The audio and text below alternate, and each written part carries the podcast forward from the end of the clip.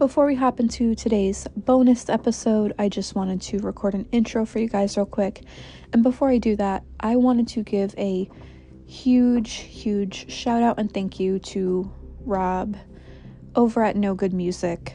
I mean, Rob and Jeremy for providing us all this great bonus content this month. It was really exciting to be able to share some of the Know Good Music content that they provided us with. We heard our interview interview with Sara Karloff, and then you recently heard the part one of the Universal Monster Ranking, and this is the um, second part of the Universal Monster Ranking. So be sure to go check out Rob, Matt, and Jeremy over at Know Good Music. That's K N O W Good Music. Generally, they do talk about music, but occasionally for like Halloween, they do horror, and Christmas, they usually do like Christmas type movies, I believe. Um, all I know is their holiday episodes are usually my favorite, but every episode is good. And I know Rob just posted a really great interview as well um, with a musician and comedian too. So please go check them out. You know, give them some love, listen to some of their episodes. We wouldn't have been able to provide all of this good bonus content without them this month. And one thing I learned that I wanted to talk about I, you know, if you guys know me in person, I love horror movies, very selective horror movies, but I also love board games. And one of my favorite board games that Jeremy actually introduced me to is called Horrified. And I'll never forget, I talked about Horrified after Jeremy like introduced me to it or told me about it. I told my family about it. And so we I don't remember exactly what happened, but I think we bought it at the store like a couple like a week or two before Christmas. I have the hiccups. Damn it. and um I was so excited to show Jimmy, oh my god, like I got horrified. I can't wait to play it. And he was so mad because he got me horrified for Christmas and I felt awful. But, anyways, the past is the past. And horrified is one of my favorite games. It is a co op game, which you can play, you technically can play as one person. And it came in super, super handy when I got COVID over Christmas a couple years ago. I played by myself like 24 7 but you can play, I believe it's up to six players, five or six players, and it's all centered around the Universal monsters. So you're working as a team to try to defeat the monsters. You've got the creature, the mummy, Dracula, the Wolfman, the Invisible Man, Frankenstein, and the Bride of Frankenstein. So you play against two monsters. That's like the beginning level, but you can play up to like three or four at a time. I don't know when Jeremy and his family play, they do like wild, crazy shit. I'm like a baby and I'm just like, no, let's play against the two easy monsters and see if we could win.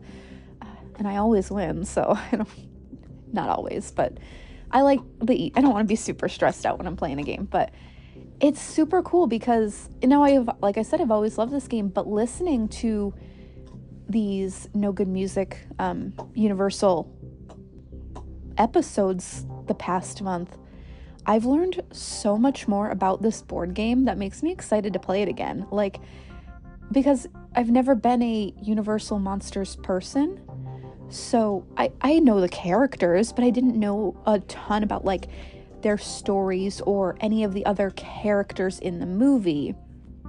So I learned like just listening, hearing them talk about the different movies, the plots, the settings I was able to relate some of it back to the board game, which was super exciting for me. Like, I know on the Invisible Man, when you are playing to defeat him, you have to get an item from five different locations, I believe. And one of the locations is the inn.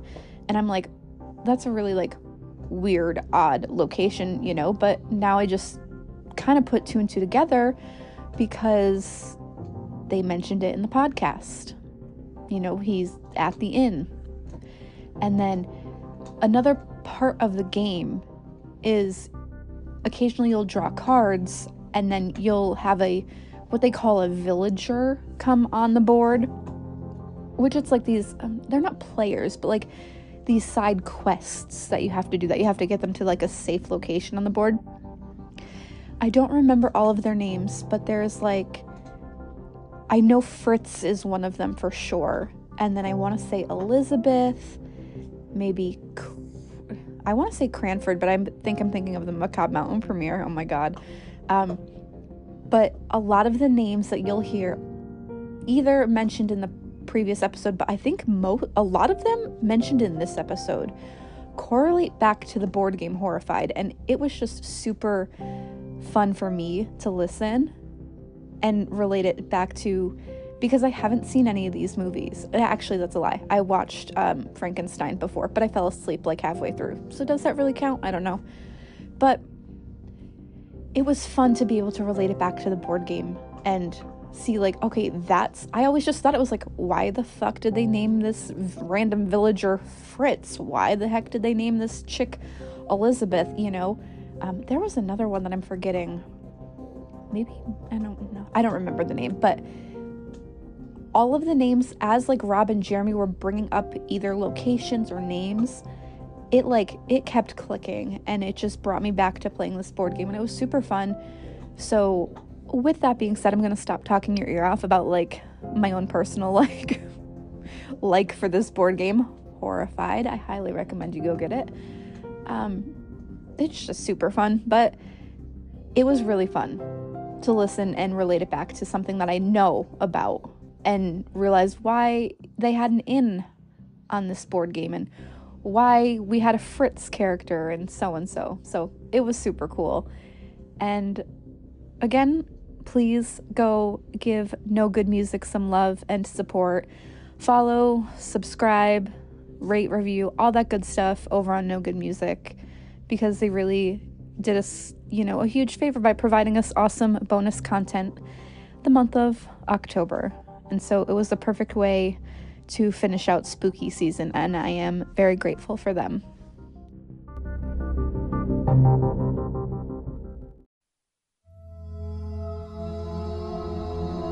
An whole day's work ruined by a foolish ignorant The very day we announced our engagement, he told me of his experiments. He said he was on the verge of a discovery so terrific that he doubted his own sanity. There was a strange look in his eyes. We Egyptians are not permitted to dig up our ancient dead. Only foreign museums. How did you know about the earrings in my room? Oh, I'm psychic. Every time I see a beautiful girl, I know all about her. Just like that. After what's happened, I can't bear to look at it. What's happened? I can't tell you. I can't. Oh, but you must, you must tell me. I have a right to know. Tell you we can learn more from it if it's alive. Please, what is it you found? Sounds incredible, but it appeared to be human. It's the greatest find yet. Nothing compares to it.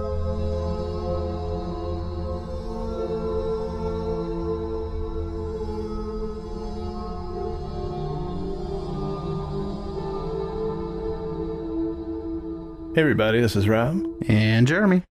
And we are back with part two of the Universal Monster films. And we're about to talk about the last three. We're on your number two. So okay. to recap, we covered The Mummy, The Wolfman, and, and The Creature from the Black Lagoon. Yeah. To this point. Okay. So my number two is Dracula. Okay. Now, so we matched there. What number was Dracula for you? I had him at number five. Okay. So I guess we could talk about Dracula. Yeah. Okay. Yeah. Uh, this one, this one really. So I'm glad you have it ranked high. It did really well on our poll, which at the end I'll go on those, talk about those numbers. But I was very disappointed with this movie. Oh yeah. Yeah, I went to, into it with like really, really high expectations. I think. Mm-hmm and I was let down. Okay. and that doesn't mean the movie was Mm. bad. Let me just, you know, clarify that, but I just wasn't blown away. I think I like I think I like it cuz I like I've read the book and I don't know, I've always liked Bela Lugosi as him portraying Dracula. Mm-hmm. It's the first I think vampire movie. Mm-hmm. I know Jeremy's not too fond of vampire movies. Besides, uh, wasn't Nosferatu before that? Oh yeah, Nos- I'm sorry. Yeah, Yeah. it was. Okay. Before we get into the movie itself, I have something on. Now, as collectors, I know we. I mean, we do collect. We do collect posters, but I have a couple original, but not that old posters. Right. I wanted to talk about the original Dracula poster. Okay. poster. Okay. So the the article states that the one sheet of Dracula becomes the most expensive poster ever sold. But this really isn't true. I don't know why that's the headline. Cuz there's a poster um, for Metropolis, which was I want to say Metropolis was like early 1900s. And so this poster and this article, let's see, is from 2017. And this poster sold for $525,800. Wow. But I think the Metropolis was in the 600 range, and I think it still remains the most expensive poster. So I just wanted to mention that there's not much on this. And it's the poster where he's Bela Lugosi's, you know, face, and it's kind of colorful poster. Yep. He's kind of giving a ominous, you know, look. Um, so there's not much on this, but I just wanted to mention that as far as posters. I did have something on the mummy, but that one sold for a lot too. But you can imagine these. First of all, we just uh, today we talked to Sara Karloff. We can say that now. Mm-hmm. Uh, we did talk about people collecting back then. Uh, we talked about them just pasting over posters, and people didn't save this stuff. You know, they, it was in the theater for a while, and then they just threw these posters out. Or, do you want this? Yep. And maybe someone tacked it up on their wall and just got rid of it. And I think I read that there's, in fact, I think I read that there's only two of these posters in existence. Wow. So that's why it's priced so high, too. Yep. So let's talk about the movie itself. This was another one of those movies, like The Mummy, where there was silence in a lot of places. So I, you know, had to kind of constantly wonder if it froze up or Mm-hmm. if I was waiting. And then when there was dialogue, it was, to me at least, very dry and kind of not really interesting or exciting. Yeah. I, Bela Lugosi did a great job as Dracula. I just didn't think anybody that surrounded him in the cast did anything to lift his performance up and make the movie that much better. I think he was good at being creepy, and uh, yeah, I don't think he had many lines in the movie. Right. I do like the way it was filmed, and you know, um, just the creepiness of it. Also, the one scene which I probably have in my notes is is the brides in the beginning. They were kind of creepy. Mm-hmm. Okay, so the film premiered February 12th, 1931. Got an 82% audience score. The budget was 341,000 on this one. And uh, 75 minutes. And within 48 hours of its opening at New York's Roxy Theater, it had sold 50,000 tickets, That's awesome. uh, building a momentum that culminated in a $700,000 profit. And it's the largest of Universal's 1931 releases. So we got Bela Lugosi as Count Dracula, Helen Chandler as Mina, David Manners as John Harker, and Dwight Frye. He plays Renfield. Now, Alice Cooper wrote and recorded a song as a tribute to Dwight Frye, Hmm. believe it or not. The Ballad of Dwight Fry. I don't know if you ever heard of it. But he spelled the name F R Y because Dwight Frye's last name was F R Y E. And it was on the 1971 LP Love It to Death. And on stage, this song would be portrayed with Alice Cooper in a straitjacket trying to escape and finally breaking free at the end of the song to strangle a nurse with Then- the ties from the straitjacket. Then I've seen that one performed live, and I didn't realize that was the name of the song. Yeah. Unless he just does that performance. I don't think he mentions the name in the song. So maybe that's why. Okay. Because I've seen that. I don't know if it was with you, but I know when I saw them open for Motley Crue out in Michigan, hmm they he was in a straight jacket Yeah. and he did the whole strangling of the nurse, and I was like, "Whoa, that's that was weird. It was really cool you know cool visually, but I think he does that each show. So Yeah, I'm pretty okay. sure we saw it. yeah, And then we have Edward Van Sloan as Van Helsing, a couple other people, Herbert Bunston, Frances Dade as Lucy, and let's see, oh, Joan Standing as Nurse Briggs. And in an error on the opening credits, she's misidentified as maid instead of nurse. Bram Stoker's novel had already been filmed without permission as Nosferatu. isn't it Bram Stoker? B R A M, Bram. Yeah, Yeah, Bram, Bram. I, I don't know. I think it's Bram. I don't that's know. okay. Tomato, tomato. There you go. Uh, in 1922. So that film was made without permission. And Stoker's widow sued for plagiarism and copyright infringement.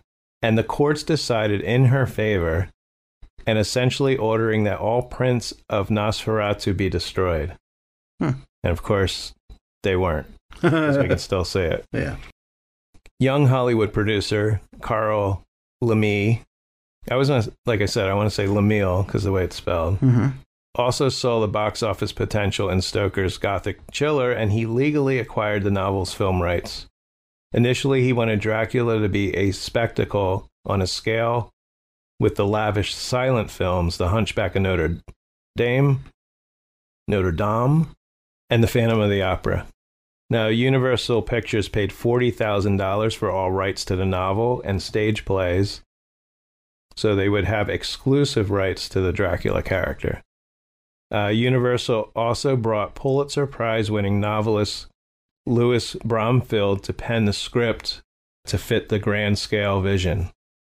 Bromfield tried to bring together the novel and the stage play, and in his draft suggested that Dracula should be two people ghoulish old man at the beginning of the film, who by traveling to London and feeding on blood gets rejuvenated into draw, drawing room drawing drawing room Dracula of the theater.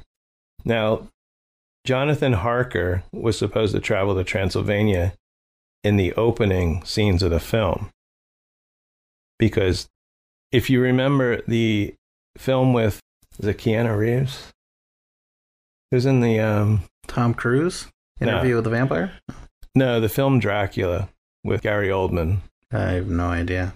You've never seen that film? No, Okay. sorry. The film, I think it's from the 90s, Dracula. We have John Harker, the character John Harker, and that's the character in the novel. It is Keanu Reeves. By the Yeah. way. But in this one, we have Renfield. Now, Renfield is in the newer Dracula. I say newer, it's pretty old now. But in this one, Renfield is the one who goes, you know, to the castle.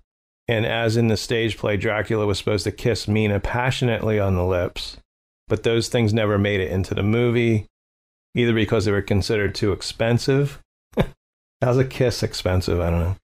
Or replaced by rewritten scenes, or were deemed too risky. So that would be too risky. Right. So Bromfield was soon replaced with Garrett Fort. Fort turned to the stage play, and it was already a huge hit on Broadway, and it became a blueprint as the production gained momentum. So the film was originally intended for Conrad Veidt, V E I D T, who had just appeared in Universal's The Man Who Laughs and The Last Performance. So when Veidt returned to Germany, fearing his English was not good enough for talkies, Universal looked to Lon Chaney, star of The Hunchback, Phantom of the Opera, and I think that was Lon. Yeah, that was Lon Chaney's father. Hmm. Interesting. Although at the time Chaney was under contract to Metro uh, Goldwyn Mayer, he had already decided a remake of the Unholy Three, which would be his first sound film. And then after his sudden death, casting the title role proved problematic. So initially, uh, Laemmle was not at all interested in Lugosi, in spite of good reviews for his stage portrayal. And Laemmle instead considered more established screen actors with John Wray in All Quiet on the Western Front being announced as cast in the role. So Lugosi lobbied hard and ultimately won the executives over, thanks in part to him accepting a paltry $500 per week salary for seven weeks of work. Wow. So he got paid $3,500. Lew Ayres was hired to play Jonathan Harker, only to be replaced with Robert Ames because of filming conflict. And then Ames was replaced. So we got a lot of people because he had a messy divorce Oh, okay. that hit the headlines. Even back then, you know, you know, if you were in the tabloids, they didn't want you.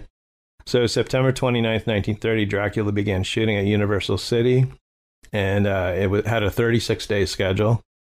Tod Browning shot scenes of Dracula's castle and Borgo Pass all the first week of production. And according to numerous accounts, the production is alleged to have been a mostly disorganized affair, with the usually meticulous Tod Browning leaving cinematographer Karl Freund to take over during much of the shoot, making Freund something of an uncredited director of the film. And we've heard of this before with The Nightmare Before Christmas Right. with Tim Burton. So Edward Van Sloan, he played Van Helsing on Broadway, opposite Lugosi. So I guess Lugosi did play Dracula on Broadway, and he reprised his role on screen. But the actor wondered why the film version reduced the large mirror used in the play to a small cigarette box with a mirrored lid. He didn't think much about the film. In a letter to his nephew, he once wrote, That reminds me of your failure to see the Dracula film on TV. How lucky you were. What must it be like today? Overplayed, overwritten, altogether lousy. this is the guy that was in the film. So Tod Browning, uh, he remembered actress Helen Chandler from the 1928 Broadway play The Silent House, and based on that performance, chose her for Mina, and she becomes the mistress to Bela Lugosi's Count Dracula. Now her salary was 750 per week, making her the highest paid member of the cast. And at the time of filming, she already battled severe alcoholism, and she was known to laugh at Lugosi's mirror ritual when they were shooting. Or when, see, Lugosi had this, he would look in the mirror and say, I am Dracula. Hmm. And she would laugh at him. So I'm sure he didn't like that. And before the film was even released, Lugosi worried that it would cause him to be typecast, which we talked about uh, with Sara Karloff. He reportedly rejected an offer to reprise his role as Dracula in another stage tour of the play, stating, No, not at any price. When I'm through with this picture, I hope to never hear of Dracula again. I cannot stand it. I do not intend that it shall possess me. Interestingly enough, when Lugosi passed away in 1956, I don't know if you know this, Jeremy, he was buried wearing one of the Dracula capes. I did. Uh, I did know that actually. And his full costume, as well as his Dracula ring. And contrary to popular belief, Lugosi never requested to be buried in his cloak. Right. So Bela G. Lugosi, which is his son, confirmed on numerous occasions that he and his mother Lillian made the decision, but believed that is what his father would have wanted. So the music from this film, um, now owing to the cost of adding an original musical score to a film soundtrack, no score has ever been composed specifically for the film. The music heard during the opening credits is an excerpt from Act Two of Tchaikovsky's Swan Lake and was reused in 1932 for The Mummy, which we talked about. Yep. During this theater scene where Dracula meets Dr. Seward, Harker, Mina, and Lucy, the end of the overture to Wagner's Die Meistersinger von Nurnberg can also be heard as well as the dark opening of Schubert's Unfinished Symphony in B minor. So there's your music. and now we're going to talk about the movie itself. Okay, so we're going to talk about the movie. Um, we first see a carriage riding through some rough terrain, and the carriage stops at a small village. When one of the passengers get off, gets off the carriage, he tells the driver to leave his luggage on the carriage since he's going to Borgo Pass to meet Count Dracula. His name is Renfield. So the innkeeper tells him that he mustn't go there. He tells him that Dracula and his wives take the form of wolves and bats at night and feed on the blood of the living. And Renfield's response is, well, that's all superstition. So he tells the innkeeper he's not afraid and he has to go. Before he gets back on the carriage, the innkeeper's wife gives him a cross. What's interesting is in the carriage, there's a woman who is wearing round glasses. Mm-hmm. I think she's noted as having the first speaking role in a horror movie. In First- a horror movie. First woman to have a speaking Yeah, role? first woman. Interesting. Okay. Her name is Carla Laemmle, and her uncle was Carl Laemmle, who owned Universal. And I meant to have it with me, but I actually wrote to her. Mm. She has since passed away, but she lived to be like 104 or something. Wow. And I have a note card and her like mentioning the movie, Mm, which is cool. cool. That is cool. The first time we see Dracula, I think it's pretty frightening. We see one of his wives coming out of a coffin, and then Dracula, where the camera zooms in slow motion, and he stands there, and his brides are walking up behind him. I thought that was kind of haunting. So the carriage pulls up, and it's pretty funny because the driver just throws his luggage off. He just tosses it. hmm And then we see Dracula, which I don't know at the time if people knew it was Dracula, driving the coach. Right. He's got some something around his head. Renfield doesn't realize it's him. And then at one point in the trip, uh, Dracula turns into a bat. Renfield's, I think, leaning out of the window and he sees a bat, and the horses are just going by themselves. And then he gets out of the carriage, and the driver, of course, is gone. That little trivia is the spider webs used in the castle Mhm. were made by shooting rubber cement out of a rotary gun, Oh, interesting. okay. like something like a drill, something that spun around. Mhm. You know. So Renfield meets Dracula.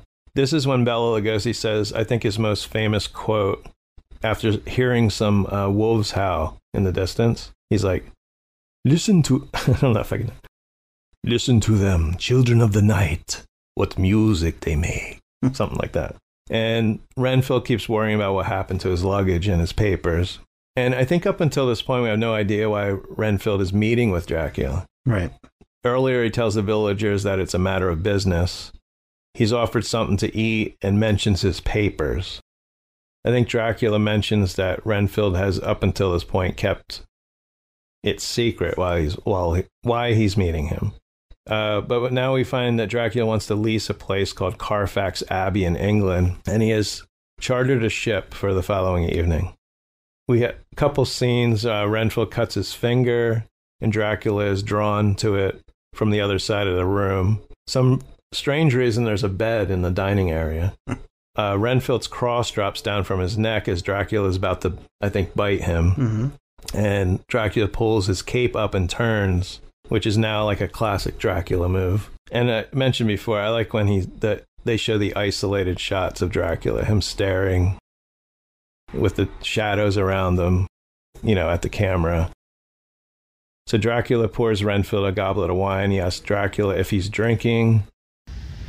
Aren't you drinking? I never drink. Why? So Dracula leaves Renfield for the night. Or does he? Renfield starts to feel kind of stuffy and goes over to open one of the floor length windows. He opens it, sees a bat, and faints, only to have Dracula's creepy wives approach his passed out body. And he shoos them away, Dracula does, and crouches down and appears to go for his neck. Now, next we see a ship being tossed around the sea. Now, the scenes for this were actually from a 1925 silent film called Soundbreaker. Okay. So that was um, pretty popular back then, is to use other scenes from other movies that fit in. Makes sense. So now at this point, Renfield has pretty much lost his mind. At first, you think he's been turned into a vampire, but I think he can't handle what's going on, like the truth about Dracula, that he's, you know, sucking blood, killing people. Right. And another great visual is Dracula when he's on the boat is when he's in the shadows and his eyes seem like they have a glow like around them. And then the ship drifts into uh, Whitby Harbor after the storm and it's discovered that everyone is dead except Renfield. And Renfield is admitted to a sanitarium. A little bit later, we see the words London, and Count Dracula is on the loose in foggy old London. We see him creep out in front of an innocent flower girl, and he sinks his teeth into her. Do you know? You want to know the flower girl's real name? Mm. Morticia. This is my stupid, like, uh, twelve-year-old brain. Anita Harder. That's her name. So next we see Dracula. He's going to the theater to see the London Symphony Orchestra. As the usher girl goes to seat Dracula, he hypnotizes her so he can meet uh, Dr. Seward, who is one of those luxury boxes. And with him are John, Mina, and her friend Lucy. So Lu- Lucy and Mina are back at their apartment and they're talking about Dracula before they go to bed. And it seems Lucy has a crush on the Count. Mm.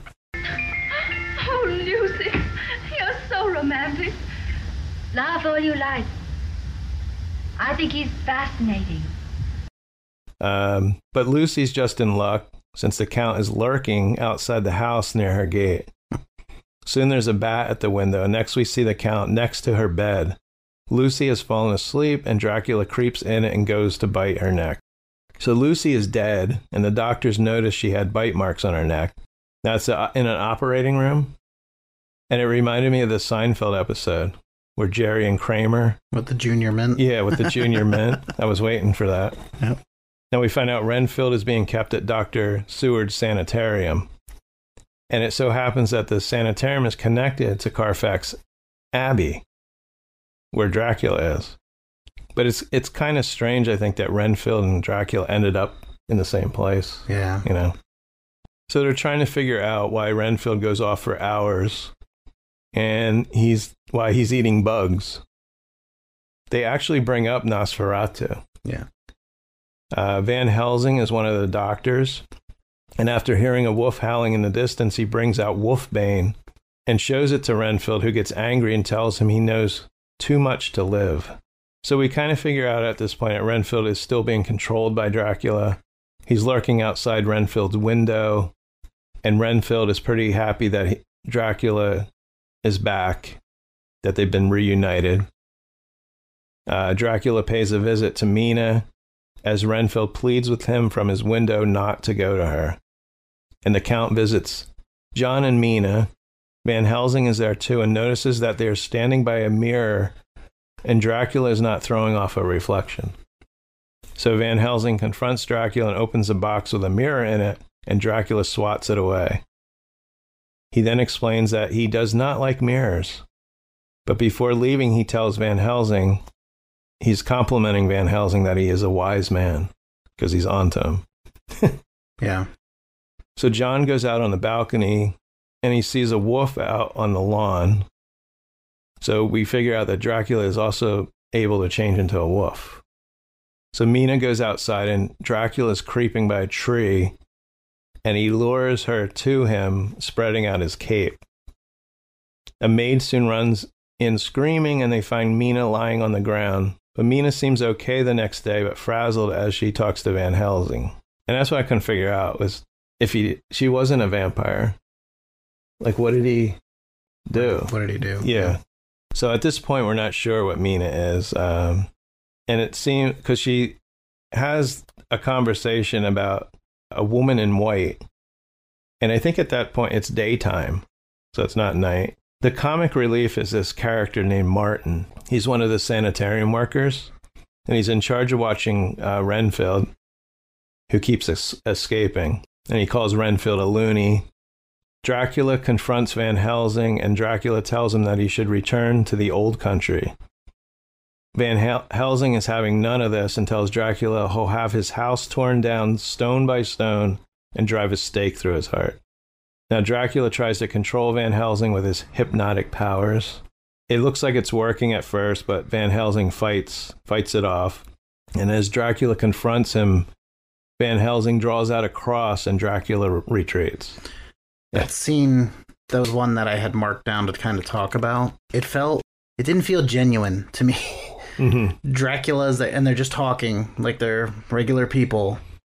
And then out of nowhere, he pulls out because Dracula says something about you know not having the stake and you're not going to be able to defeat me or whatever. Yeah. And then he pulls out the cry of something better, and he pulls out the cry. Yeah. And then Dracula just runs away. Yeah. Like with his tail between his legs, and it, it was I don't know. Yeah, there was no um, confront, big confrontation. No. Dracula's kind of a wimp. Uh, so the next scene, we find out Mina's Mina won't go to bed as the nurse leaves her room, but for some reason Mina appears on the balcony. She's at her door, and then she's I don't know. Uh, John is fascinated by how great Mina looks. He says it looks like she's changed. She gets an intense look on her face and appears she wants to bite his neck, but they sit and talk. A bat keeps flying around them, which we know is Dracula. Mina gets uh, some crazy eyes as she's looking at John and probably and she is probably about to bite him. But Van Helsing sees what's going on and brings out his cross, and Mina is in hysterics. And then she says something about Dracula. Uh, Martin appears with one of his one of the maids, and he's got a rifle and starts shooting at the bat, but he misses.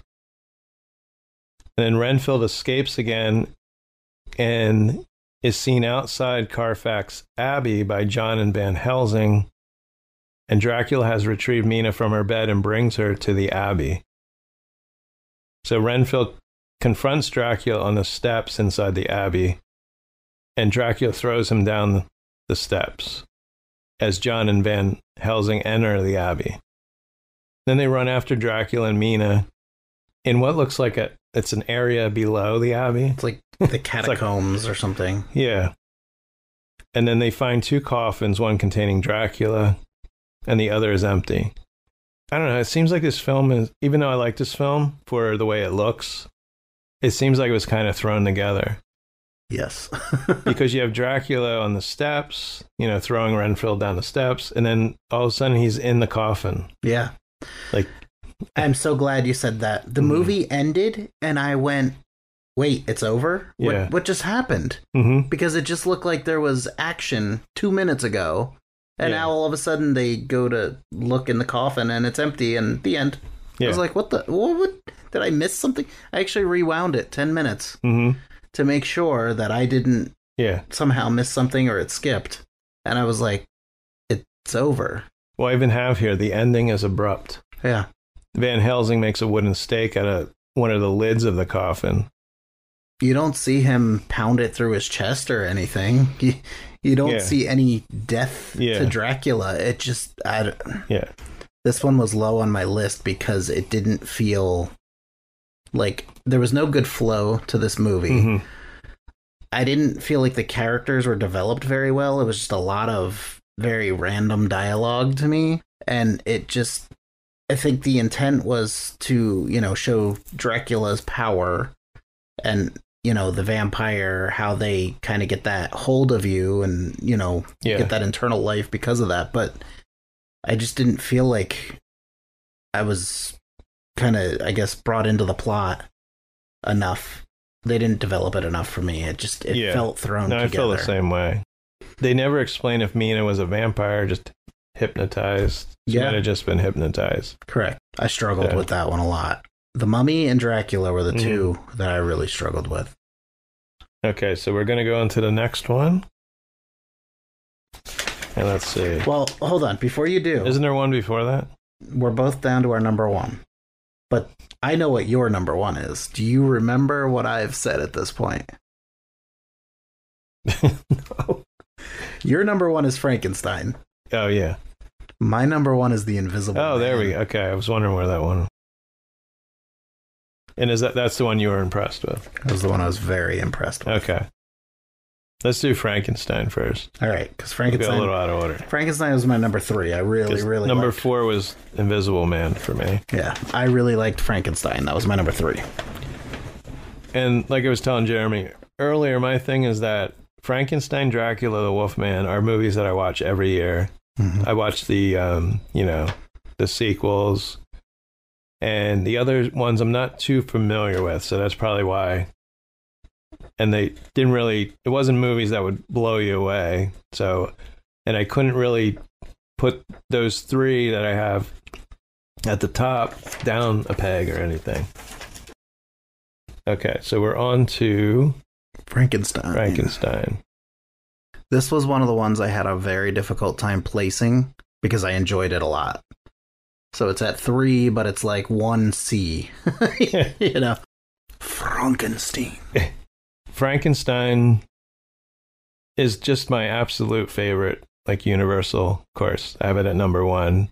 It was great. I got to tell Sara Karloff that it was my first horror movie. She doesn't like to call them horror movies. Terror. Terror. when I was about four years old, when my dad was watching it in his recliner, and when Frank, when I saw Frankenstein, I was hiding behind the recliner.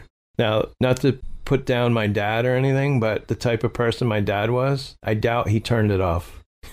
you know, like some parents would. So I doubt my dad would have turned the movie off. You know, I'm watching this. right. You know, I mean, maybe my mom came in and got me, but I remember being frightened. And that's like my first memory, basically. One of my first memories of being that young. So this film premiered November 21st, 1931. It's got an 8.8 out of 10 rating with an 80% audience score. So it scores decently. Mm-hmm. I think higher than the other ones. The budget was $262,007. Movie brought in 1 million on its first run and it's 70 minutes long. This one felt just Yeah. right. We have Colin Clive as Frankenstein, Henry Frankenstein, Mae Clarke as Elizabeth Lavenza, Henry's fiance, and John Boyles Boles, John Boles as Victor Moritz, Henry's friend. I was confused because I thought there was a Victor Frankenstein, and in the original novel, his name is Victor. Hmm. So that's what confused me. Okay. I thought it was his brother, Got but it. it's his friend. Now, I have a little. Someone posted the other night, there was a Jeopardy question, and this is. You don't see too many trick questions on Jeopardy. But I have to tell you, this is a trick question. Here it is. Of Boris Karloff, Lon Chaney, or Colin Clive, the one who played the title role in the 1931 film Frankenstein. Colin Clive? Yes. And it's a trick question because most people over time call the monster Frankenstein. And it's Right. actually Frankenstein's monster. Right. So, Frankenstein's and what. I heard was nobody got the question right. Or the, whoever, yeah, nobody got the, they thought it was Boris Karloff. Right. Okay, so we have, let's see, of course, Boris Karloff. He was billed as the monster, but positive that it was there's a question mark, as you know, it didn't say Boris Karloff Hmm. in the opening credits. Edward Edward Van Sloan is Dr. Waldman. Now he was also in Dracula and the Mummy, and Frederick Kerr as Baron Frankenstein, who likes to drink, and we'll find out about that. Yep. Dwight Frye as Fritz, Henry's assistant. And we talked about Dwight Frye and uh, a couple other people. But I don't know what he did in the movie to um, have that hunchback look, but Yeah. man, that was great. yeah, He did a nice job either hunching over or whatever they did to help him out. I mean, there's some scenes where he's going to open the door and stuff, and he is way, you know, his head is down by his knees. Yeah. I want to watch some other movies with him because he was pretty intense. I can see him being in other, even dramas or something. Uh, pretty intense actor, you know, playing, um, you know, Renfield and then uh, Fritz. Yeah, playing Fritz. You know, I've seen Young Frankenstein so many times, I want to call him Igor. you know. So in 1930, as a result of the success of the film Dracula, the head production Carl Laemmle, we'll hear his name a lot, we have, announced immediate plans for more horror films. So it purchased the rights to John L. Balderston, planned stage adaptation of Peggy Webling's British stage adaptation of Mary Shelley's novel. Immediately following his success in Dracula, Lugosi had hoped to play Henry Frankenstein in the original film concept. However, the actor was expected by producer Carl Laemmle to play the monster, a common move for a contract player in a film studio at the time. I guess was to play a monster, I don't know. And although this is regarded as one of the worst decisions in any actor's career, in actuality, the part that Lugosi was offered was not the same character that Karloff eventually played. The initial director was Robert Florey, who had recharacterized the monster as a simple killing machine without a touch of human interest or pathos, unlike the original Shelley novel. And this reportedly caused Lugosi to complain I was a star in my country, And I will not be a scarecrow over here. Oh, that was good. Thank you. Where's the applause? Uh, Florey later wrote that the Hungarian actor didn't show himself very enthusiastic for the role and didn't want to play it. So Kenneth Strickfaden, I always get these names. Like, what is going on? Yeah. There's, there's not like John Smith. No. Uh, he designed the electrical effects that were used in the creation scene. They were so successful that such effects came to be considered an essential part of every subsequent Universal film involving Frankenstein's monster. Mm. Accordingly, the equipment used to produce them has come to be referred to in fan circles as Strickfadens. it appears that Strickfaden managed to secure the use of at least one Tesla coil built by the inventor Nikola Tesla himself. Wow, pretty cool. The film opened in New York City at the Mayfair Theater on December 4th, 1931, and it grossed $53,000 in one week. One of our Halloween podcasts, I think it was like two years ago, I did talk about Frankenstein a little bit. Mm-hmm.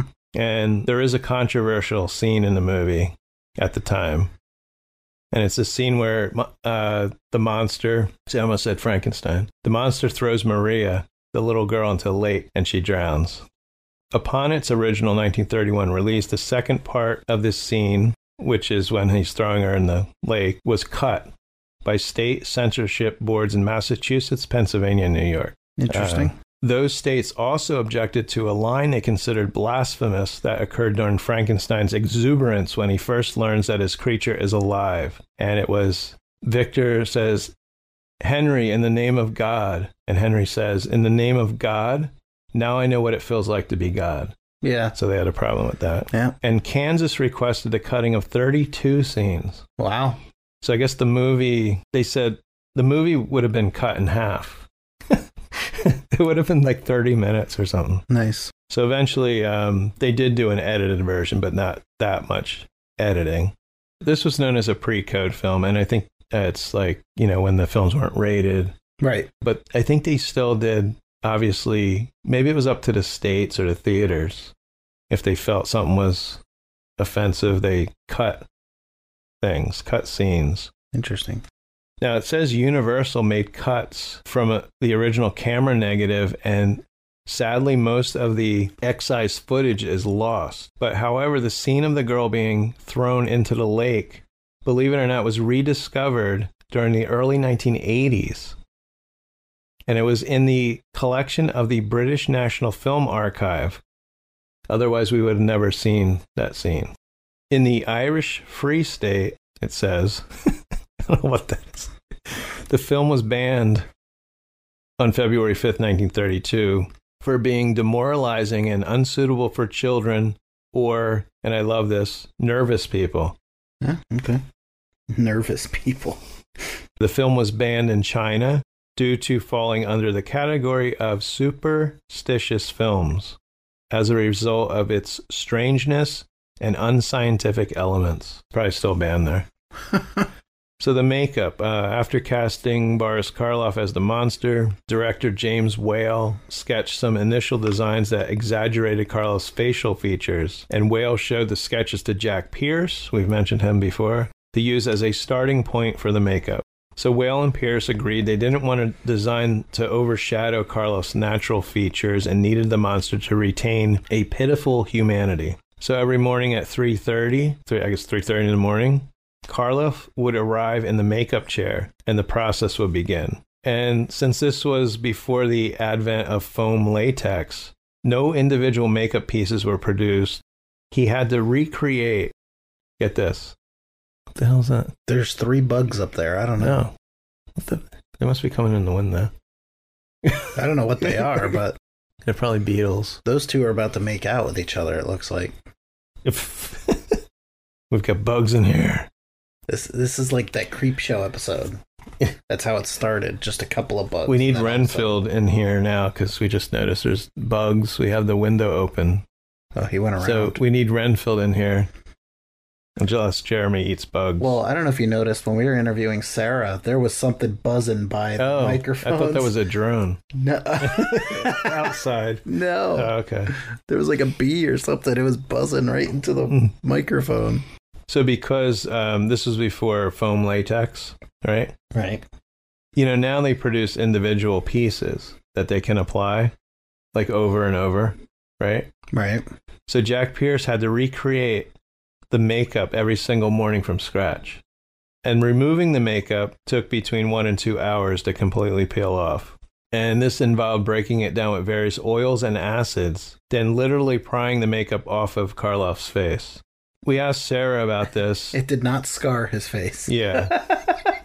so Wikipedia is wrong on him having scars. Uh, it says Karloff sometimes slept with the makeup on in order to reduce the workload for each morning and to give his face a rest. He braced his head between two books so he wouldn't roll around during the night and damage it. Wow. That's, what they said. That's pretty cool. And then Pierce would later touch it up.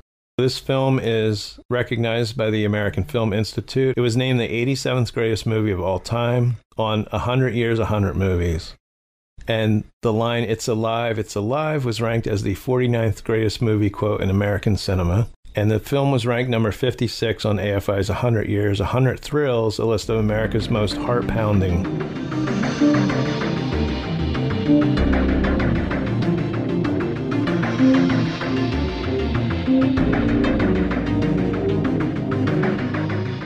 Okay, so we're going to talk about Frankenstein, the actual movie now. Frankenstein. So this starts out a little strange. Uh, a guy comes out behind a curtain to introduce the movie to theater goers. How do you do, Mr. Carl Lem- Le- oh, it's Laemmle. I was saying it wrong the whole time because that's where I first heard it. Yeah. That feels it would be a little unkind to present this picture without just a word of friendly warning. We are about to unfold the story of Frankenstein, a man of science who sought to create a man after his own image without reckoning upon God. It is one of the strangest tales ever told. It deals with the two great mysteries of creation, life and death. I think it will thrill you. It may shock you. It may even horrify you. So if any of you feel that you do not care to subject your nerves to such a strain, now's your chance to, uh, well, we warned you. and people ran out of the theater. As fast as they could. The fire exits couldn't even hold them all. so the first scene is a funeral, and we see two people lurking about as the grave digger fills in the grave. And one of the guys lurking looks familiar, and he should because he's played by Renfield in Dracula. This movie came out before Dracula, but in Dracula at least, we got to see him act a little normal in the beginning. Right. So this character is Fritz. When the gravedigger is done, the two guys come out from behind a wrought iron fence uh, with shovels. One is Fritz and the other is Henry Frankenstein. They start digging up the grave. Now there's some scary ass statue next to the grave. Yes, there is. I mean, it's huge. It's probably 10 feet tall. It looks like the Grim Reaper leaning on a sword or something. Yep. Now they take the wooden casket and they're pulling it on some wagon. The area that they're in looks kind of like what they used in Dracula. You know, it has that same kind of desolate look to it. Yep. Now they come upon a body hanging from a post, and Fritz climbs up and, to cut it down. The body like hits the ground, and then uh, Henry says that they can't use it because the neck is broken. I think Fritz says, "What about the guy in the box?" Now they don't even look. I don't even think they look at the guy. I don't know how you can tell if a brain's good or not. And then says, "We must find another brain." So next we're at uh, Goldstadt Medical College, and we see a doctor giving a presentation about the human brain. One is normal, and one is someone named Abby. Abby normal. No, that wrong movie. Sorry. well, it's abnormal. I think it actually says abnormal. That's probably where they got it from. Yeah. So after the place clears out, Fritz breaks in and steals the brain. Before he takes the brain, he picks up the normal brain and he thinks he hears someone and drops it on the floor. And he grabs the abnormal brain. Yep. So the next scene, we uh, first see Henry's friend Victor and Henry's fiancee Elizabeth. And Victor, I think, is trying to horn in on Elizabeth. Yep. They're worried about Henry and his experiments. And the last time Victor saw Henry was three weeks ago. So they go off to visit Victor's old professor, Dr. Waldman. And it's with a W, but that's how they say it, Waldman. And he tells Henry about he tells him about Henry wanting to create life. So Elizabeth and Victor insist on visiting Henry at his laboratory.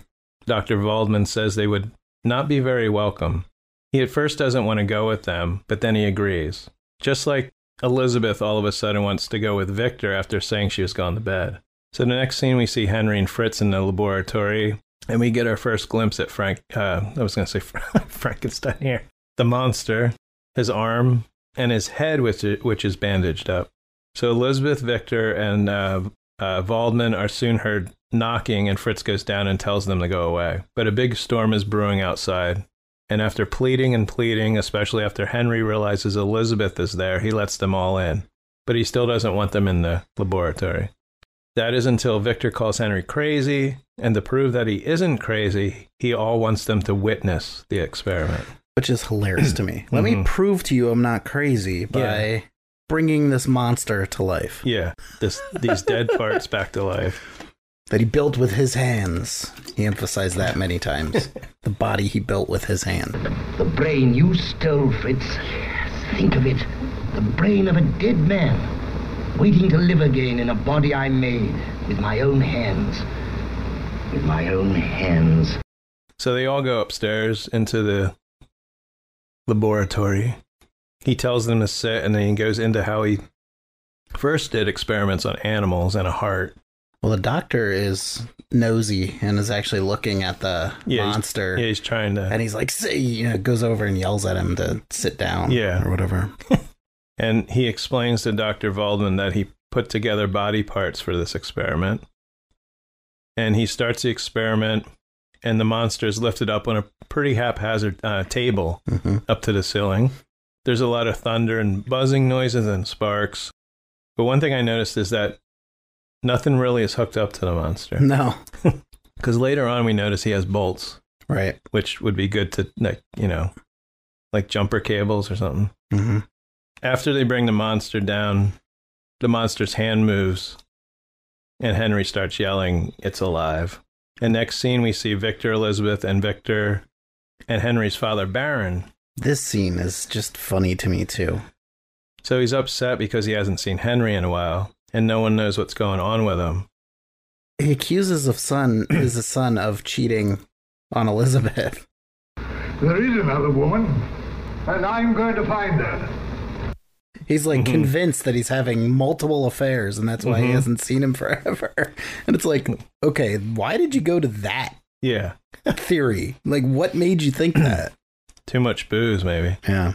And then the um, Burgermeister shows up. Mm-hmm. That's what I'm going to call him. Isn't it? What's his he is something Meister. And he wants to know when the wedding is going to take place. And the whole town seems to be ready for the wedding. It's a small town. But somehow no one has informed Elizabeth and Henry, I guess. We need to get this wedding going. Mm-hmm. And next we see Dr. Waldman and Henry. Henry tells him the brain he used was from Dr. Waldman's own laboratory, laboratory, and the doctor doesn't seem too upset about it. Isn't it the brain of a criminal though, or something? Yeah, he tells him it was a criminal brain, but he doesn't want it back. yeah. Not that one. But he doesn't say anything about the smashed other brain. Right. I mean, the brain's dead, but you know. Yeah. And he says only evil can come of it. So next, I think it's Doctor Waldman and Henry, aren't they? In, they're in a room. This is when the monster comes up. I was gonna say this, and they're fighting for their life in a sense. Yeah. So the monster has somehow walked up a flight of steps backwards because when he opens the door, he's backwards and he turns around.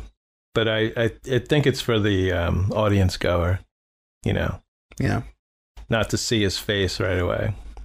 And I say here, yeah, I always wondered about the bolts coming out of his neck. Well, I want to know what they injected him with too, because the Mhm. doctor has to kind of sneak up behind him and he, he sticks a needle in his neck, like a Yeah. tranquilizer type Yeah. of thing. But it doesn't work right away. And then finally, out of nowhere, the monster is choking hmm Frankenstein, I think it is. Yeah. And he all of a sudden just falls over in a heap. Henry has the monster sit down and he opens a skylight. I don't know, almost like a pet trick because the monster puts his, I think he puts his arms up, you know, looking at the sunlight. But then Fritz comes in and runs in with his torch, and we discover the monster doesn't like fire. And then they chain up the uh, the monster, and they start beating him with whips. And Fritz seems to love taunting him with his torch. Freaking monster abuse. this was outlawed in 1974. So, next scene uh, Henry and Dr. Volkman rush down to the chamber Frankenstein is being held in after hearing Fritz screaming.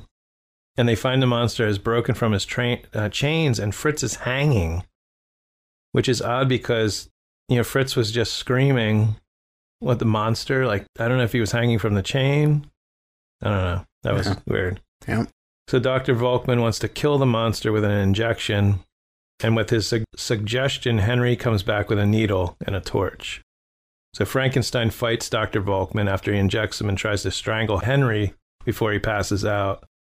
And the funniest is when Frankenstein is waving his hands, and then he makes this little whimper Yeah. before falling down. Yeah, he just crumbles.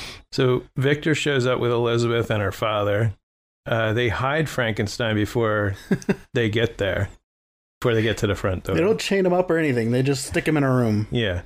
and then Henry passes out in front of Baron and Elizabeth. So Henry is sick, but we don't know what it is, but I'm thinking it just exhaustion, you know. Mm-hmm. So Henry goes to stay with his dad and Elizabeth while Dr. Volkman is in charge of the monster. And then Frankenstein ends up killing Dr. Volkman when he goes to cut into him. Yeah, he strangles him from behind though. Did you notice that? Oh, His arm like comes alive and then like he, he oh.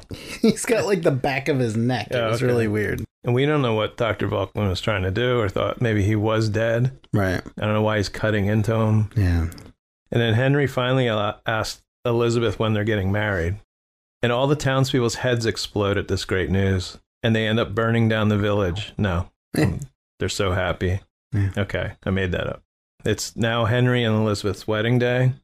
Baron get keeps getting everyone to toast the House of Frankenstein over and over. Keep getting sh- sloshed. Now, now, how about a little drink, eh? Come on. Here's a health to a son of the House of Frankenstein. A son to the House of Frankenstein. So Frankenstein, in the meantime, makes his way to a house outside the village where we see a father and daughter. And this is the scene we talked about. And the father mentions that they'll be going to the village soon to celebrate. And the father leaves his daughter so he can finish up some work.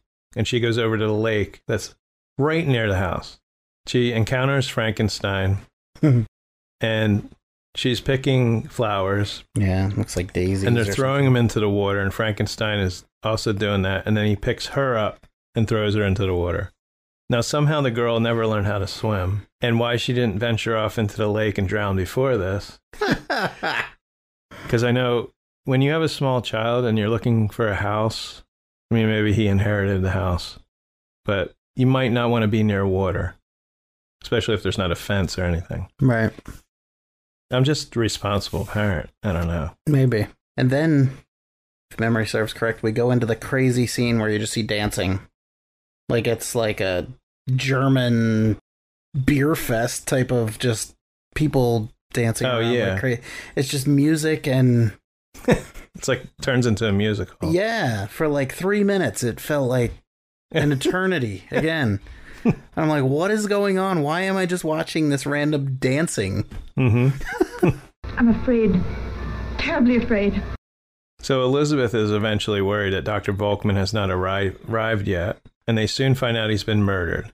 And Henry locks Elizabeth in the room. Victor is, is telling the guests that the monster has been seen in the hills terrorizing the mountainside. And all of a sudden you hear a moaning sound, Yeah, you know. yeah. and it's not your stomach. And after the moan, Victor exclaims that the monster is upstairs. Yeah. So he automatically knows he's upstairs in the house. Yeah. And how did he just walk in the house with all the people That was, and go upstairs? I was wondering the same thing. And they start searching the house. And they look in the most ridiculous places. they literally like pull the table back and they're like, oh, Yeah. nope, he's not back there. Yeah. He's not hiding back there. so the monster uh, climbs through a window of the room Elizabeth is in and Mhm. attacks her. But she, I guess, is apparently okay. She screams, but Mhm. she's just laying there.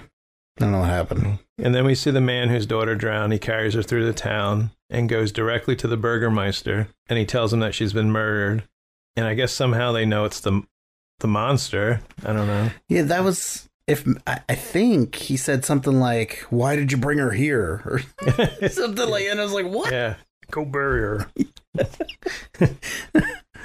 Uh, Henry leaves Elizabeth in Victor's care, and Victor does not object to this. The Burgermeister organizes uh, search parties to track down the monster. This is the thing all the men in the gang are going through the village with their torches, passing all the houses. Now, he's just been seen at a house. All of a sudden, he's in the hills again. I guess they know. yeah, he's well, he ends up in a windmill, right? Well, they don't search one single house. No. You know, he's just running through the town to get to the woods and the hills. This is a great scene, though, with the torches, Agreed. everybody gathering up and leaving the women behind. I noticed that Yeah. they were not allowed to come along. And again, we won't go into the ending, but somehow, somehow Henry, I'm not even going to say what happened, but he survives a fall onto a windmill blade. And he, I don't know how many feet he drops, Yeah, no, I don't know. but he amazingly survives. and I don't know if that was a stunt or if that was like a real thing that they did, but Yeah. that seemed like a pretty pretty big drop. Mhm. So the Baron is still drinking, How about a little drink, eh? and he's still toasting to the House of Frankenstein. What happened to the monster? Did Henry fully recover, or did his, his friend Victor horn in on Elizabeth? Or did Elizabeth end up marrying the monster? Hmm. You'll have to find out. The world may Yeah. never know. So that's one of my utmost favorite uh, monster movies is Frankenstein. I could watch that again and again, especially in the sequel, which maybe we'll talk about next year. Bride of Frankenstein. I have not seen that. That, that's a great one. Yeah, no, Frankenstein was really good. The the dancing in the middle is the one thing that was like, what am I watching here? but otherwise, from start to finish, it was a really good movie. I loved like I don't know if there was real rain or if they had some Mhm. kind of effect to make the rain, but it was pouring. Mm-hmm. So whatever they did, that was really cool for that scene. You touched on the electrical, you know, bringing Frankenstein to life Yeah. being such a memorable moment, but you know, you can't talk about that enough. It was really cool to watch. Even in black and white, it definitely got its point across. So that was really exciting. And then, I mean, the only thing, I didn't think much of it with the little girl, but uh, it, it didn't feel like that was needed in a sense. But I mean, otherwise, great movie. And So- then there was one. Yes, The Invisible Man. I have a new favorite Universal monster after doing this little Nice. this Mhm. little watch along. I was blown away by this movie. Yeah. Absolutely. I know we'll get into it, but Yeah, the effects are, are great. the effects are great. the the whole concept is great, and I love how they how they did the Invisible Man in a Mhm. sense. Yeah. They dress him up to so that you can see him, hmm but then even when you can't see him, you got the footprints or Yeah. something hmm to make sure that you know where he's at. Yeah. And that was just so cool. So this was released actually on Halloween, 1933. Nice. Because I think most of these films were released in December for some reason. And it's 70 minutes long. Budget was 328,000. Has a 7.9 out of 10, 78 audience score, Rotten Tomatoes. Cast is Gloria Stuart, who is Flora, and she was in Titanic. Like I say, she's She was very the pretty. old woman in Titanic. Yeah. Uh, Claude Rains is Dr. Jack Griffin, who is, of course, we find out the Invisible Man. Spoiler alert. William Harrigan as Dr. Arthur Kemp. Henry Travers is Dr. Cranley. Una O'Connor, who is incredible just as Jenny. So she was also in Frankenstein. And she is just the the part of the movie that makes, you know, just her yelling and screaming and hmm she is the in one of the uh, owners of the inn. Um, so uh, let's see. Which is funny because I didn't even know that was an inn at first. You see the Yeah. Invisible Man come in, and it looks like Yeah. it's an old school saloon or Yeah, something. bar. Yeah, but then there's apartments. Yeah, and he's like, "I need a room," and Yeah. they're like, "We don't rent them out," and he's like, Yeah. "I need a room," We ain't got none ready, not at this time of year. And then they can't get rid of him. And believe it or not, we also have Dwight Frye. He's a reporter, nice. so he has you know a small role in the movie. Yep.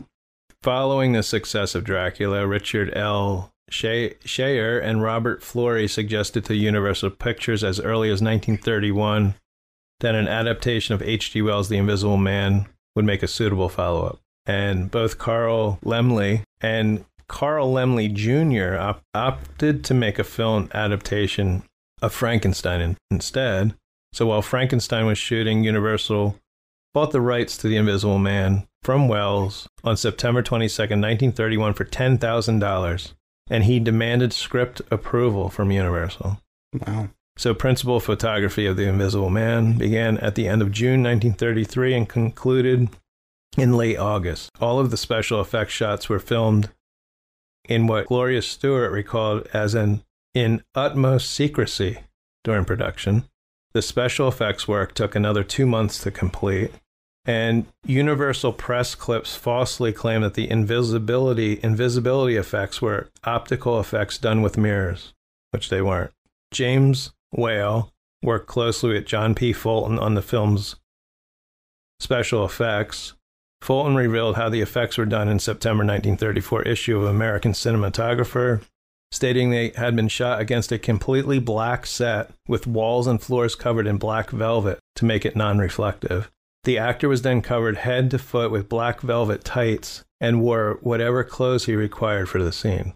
With this negative, a print was made, and a duplicate negative was made to serve as mats for printing. Then, with an ordinary printer, they made a composite first printing of the positive of the background and normal action using the negative mat to mask the area where the invisible man was to move. That sounds like a lot of work. Yep. So Fulton said the principal difficulty of this was matching the lighting on the visible close shot with the general lighting used in the scenes and fixing small imperfections, such as scenes with eye holes, which were touched up in the film frame by frame with a brush and opaque dye. Wow. so a lot of editing work, it sounds like. Yeah. For other scenes where Rains is unwrapping the bandage from his head, for the villagers, Rains' own head is hidden below his collar. and the bandages are being taken off a thin wire frame. That's cool. That was really cool when he, you want to see? he starts unwrapping himself. And it's like, uh. And then one effect you mentioned, or you mentioned about the snow, is when he's walking through the snow. Yep. So, how did they do that? The footprints were created through a system of footprint shaped platforms held in place with pegs underneath a layer of rock salt which emulated snow. As the pegs were pulled, the platform would drop, creating a footprint.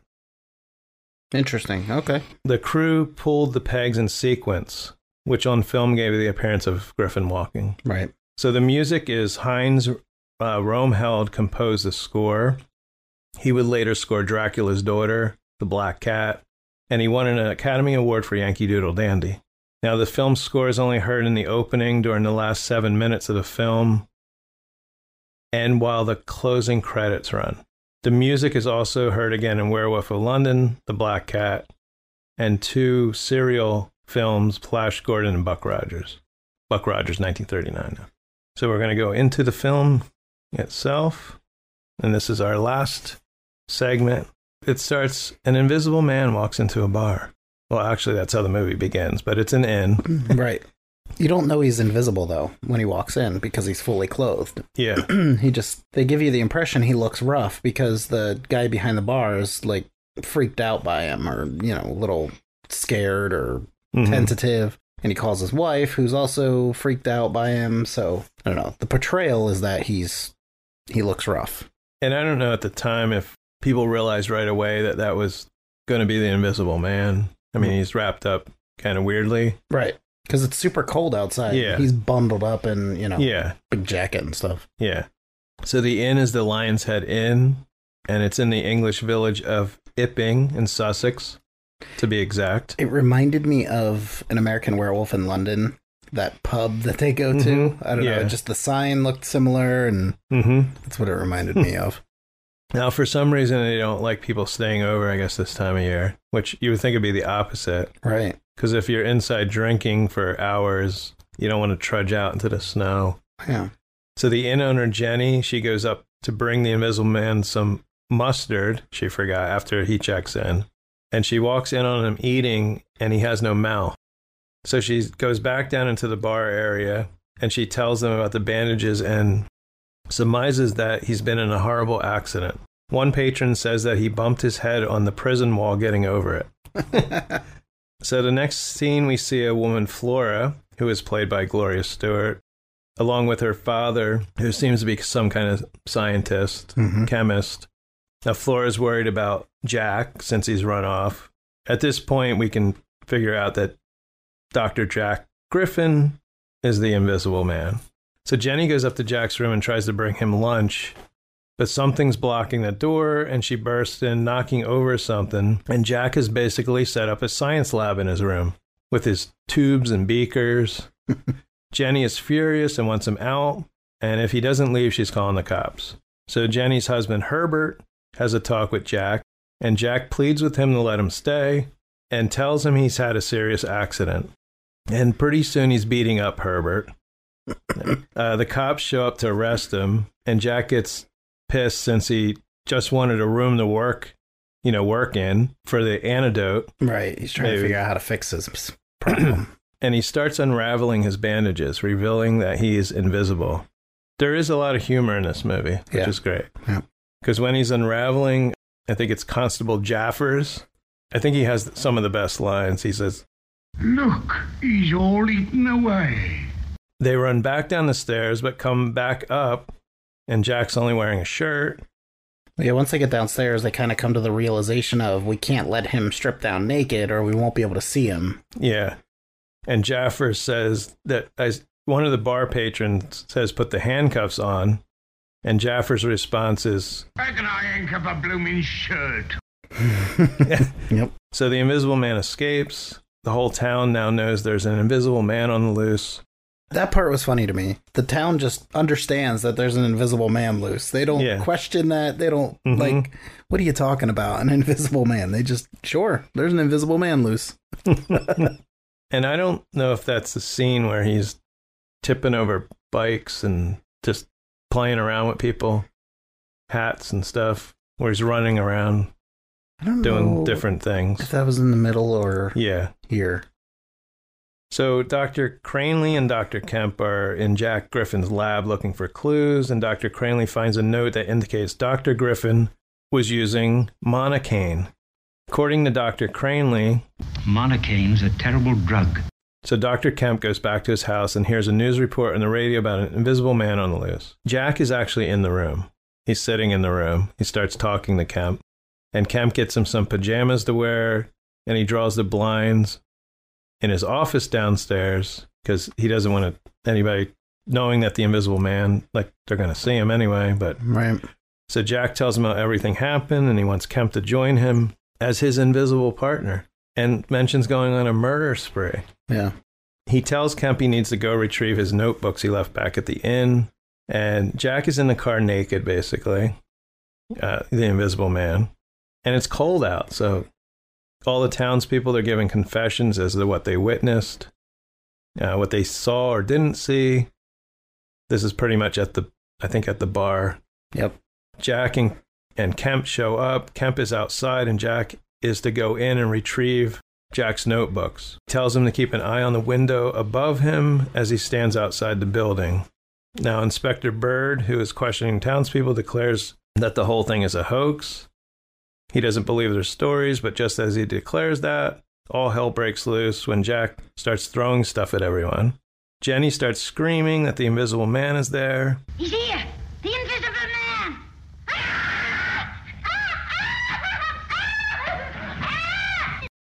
And she's running out of there saying, Don't leave me, don't leave me. Just run. I think she runs out of there. Um, Jack chokes the inspector and hits him with a chair, somehow killing him. Yeah. Uh, and next we see Jack at Kemp's house, and he basically has Kemp in his command. He tells him what is expected of him and where he cannot go so that he's not detected. Wants him to even clean his fingernails. Apparently, being invisible does have its downfalls. Right. Because if you get any dirt on you, You can be seen. yeah. So, because of the inspector's death, the chief of detective organizes a search party and he expects to gather 10,000 men, which is most likely impossible because I looked up this town Now I know it's a movie. and in 1931, this town had 400 residents.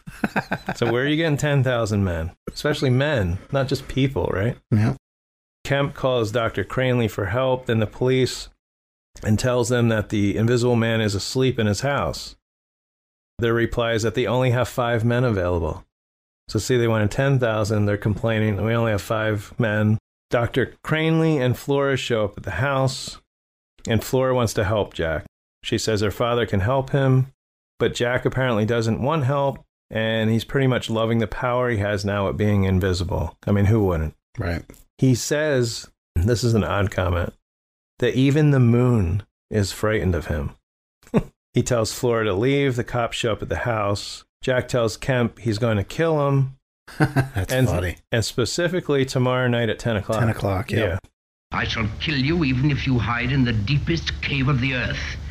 At 10 o'clock tomorrow night, I shall kill you. Now, Jack's outside and taunting the police. He swings one officer around and takes his pants. And we see a woman running down the road screaming and a pair of pants skipping after her. and this is weird because he's, he's running around the countryside causing havoc. But I was pretty shocked by one scene where he made a train go off the tracks and cra- went down a cliff. Yeah. He killed all those people. Mm-hmm. That's where we're going to stop with that. We're not going to tell you the ending. Do they capture him? Kill him? Does he get away? I don't know. So that's Jeremy's favorite. That was my favorite. I probably could have put that higher. You And know, it, it was probably, you know, I said about Dracula how I went into it with such high expectations and I was disappointed. yeah. I think the reverse happened with this one. I had kind of no expectations because I haven't Mhm. really heard about the Invisible Man. Yeah. And I watched it and I was Mm-hmm. laughing and having fun and just so engaged in the film. I've read some of H.G. Wells because he wrote War of the War of the Worlds. Worlds, yeah. What else did he? He wrote, I think he wrote Time Machine or something like that. It was made into a movie. Okay. Yeah, he was a little. He was definitely before his time with his thoughts. So, Yeah.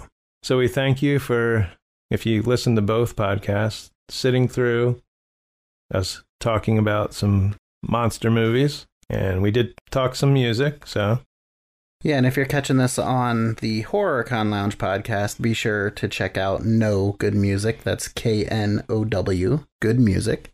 I am Mhm. on that show often. Rob and Mike. Matt, Rob and Matt. Rob and Matt are the we mostly do. Matt mostly does interviews. yeah, they're the two hosts if I'm not sitting in. Rob is the permanent he's the brains of the operation. I went. He brings me in for the looks. No, I'm just kidding. I'm just kidding. Yeah, so we're crossing over our episodes, which or our podcast, which is great. Yeah, Yeah. so Kristen and I are going to do a little we're going to do a little intro and a closure here, but kind of talking with her, she had no interest in doing the Mhm. Universal monsters at all. And you know, for me, being a big horror fan, this is the start, I Mhm. think. Yeah, When you think of horror, it starts with the Universal monsters. Mhm. You can't really go anywhere else. I mean, I guess you could argue maybe Nosferatu, but that's a silent picture, more of I don't know, it's a little bit different. but these as a complete. The total package Yeah, yeah, and you get you know how it began some of the effects some of the basics in film Mhm. with sounds and dialogue and plot and storyline and the, I, this is something i've always wanted to do uh, when kristen said no but rob said yes it was a perfect opportunity for us to cover Mhm. six amazing films whether i liked them all or not doesn't matter they're still absolutely brilliant and yeah. It was at the beginning of the horror genre. the Yeah. very beginning. and they're always gonna they're always gonna hold up because Mhm. that's where it began. So thank you Yeah. for Yeah, taking the time today Mhm. to do this, and thank you. I had a lot of fun. And I'm excited. You know, you Mhm. mentioned potentially looking at the sequels hmm as a future episode. I think Yeah. that would be a lot of fun. So you know, I'm up for that challenge if you want to do it. Yeah, and like I said, we like doing for October. We like doing uh, horror, but also mix in a little music stuff. Yep. And be sure to check out the interview with Sara. She was Yeah. great. She was fun to chat with and hear some of her stories. So Yeah, we'll be meeting Sara at the Chiller Theater the end of October. We'll get to say hi to her. Yeah, and if you're listening right now on Know Good Music, you need to go over, listen to not the same. You're not going to listen to the same podcast, but go check out HorrorCon Lounge, Jeremy's podcast. I don't know how many shows you guys have. We're- you just got your year anniv- gonna say, up to your year anniversary. We are approaching our one year anniversary. It'll it'll have happened by the time this is published. Yeah. So if you like horror movies, uh, you need to listen to their podcast. So Yeah, we try and do a weekly either reviews, interviews. Mhm. Um, we go to a lot of conventions, so some stories about that. But we try and find kind of the lesser known movies or the movies that may be overlooked because of those big box office hits that are always talked about.